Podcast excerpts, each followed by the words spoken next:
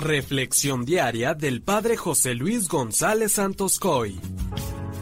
Cuando queremos obtener un beneficio solemos poner todo el empeño en lo que anhelamos, pero cuánto trabajo cuesta actuar y entregarse desinteresadamente en donde no obtenemos ningún beneficio personal.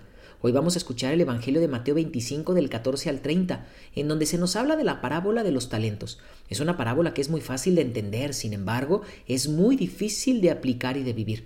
Lo que debemos primero rescatar de ella es la virtud del agradecimiento que debemos fomentar hacia Dios por todo lo que de Él hemos recibido, ya que todos nuestros talentos y capacidades son regalo de Dios. Sin embargo, ese agradecimiento debe de ir siempre ligado a la responsabilidad de poner en práctica dichos talentos que Dios me concede. No hay nadie que se pueda librar de esto, pues todos tenemos muchas capacidades, talentos y habilidades que deberíamos saber utilizar para lo que verdaderamente importa. Lo anterior lo digo porque, desgraciadamente, muchas veces únicamente las utilizamos para un beneficio personal, pero no para los valores que verdaderamente importan, o bien para la construcción del reino de Dios. Si todo lo que Dios nos ha regalado a cada uno lo pusiéramos al servicio de los demás, créeme que nuestro mundo sería totalmente distinto.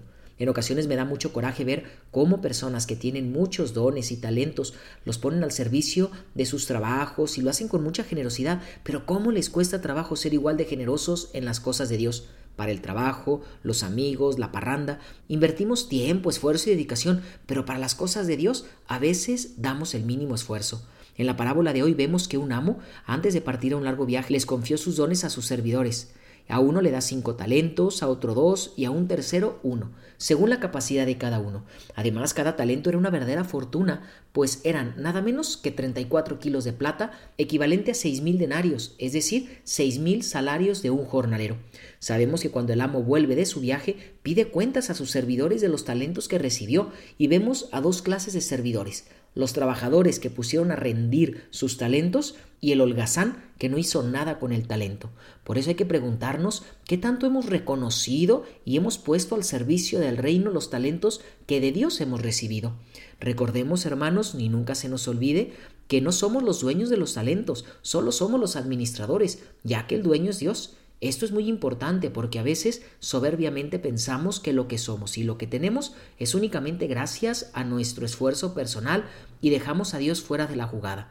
Ánimo, agradezcamos y trabajemos con nuestros talentos. Que la bendición de Dios Todopoderoso, que es Padre, Hijo y Espíritu Santo, descienda sobre ti y permanezca para siempre. Amén.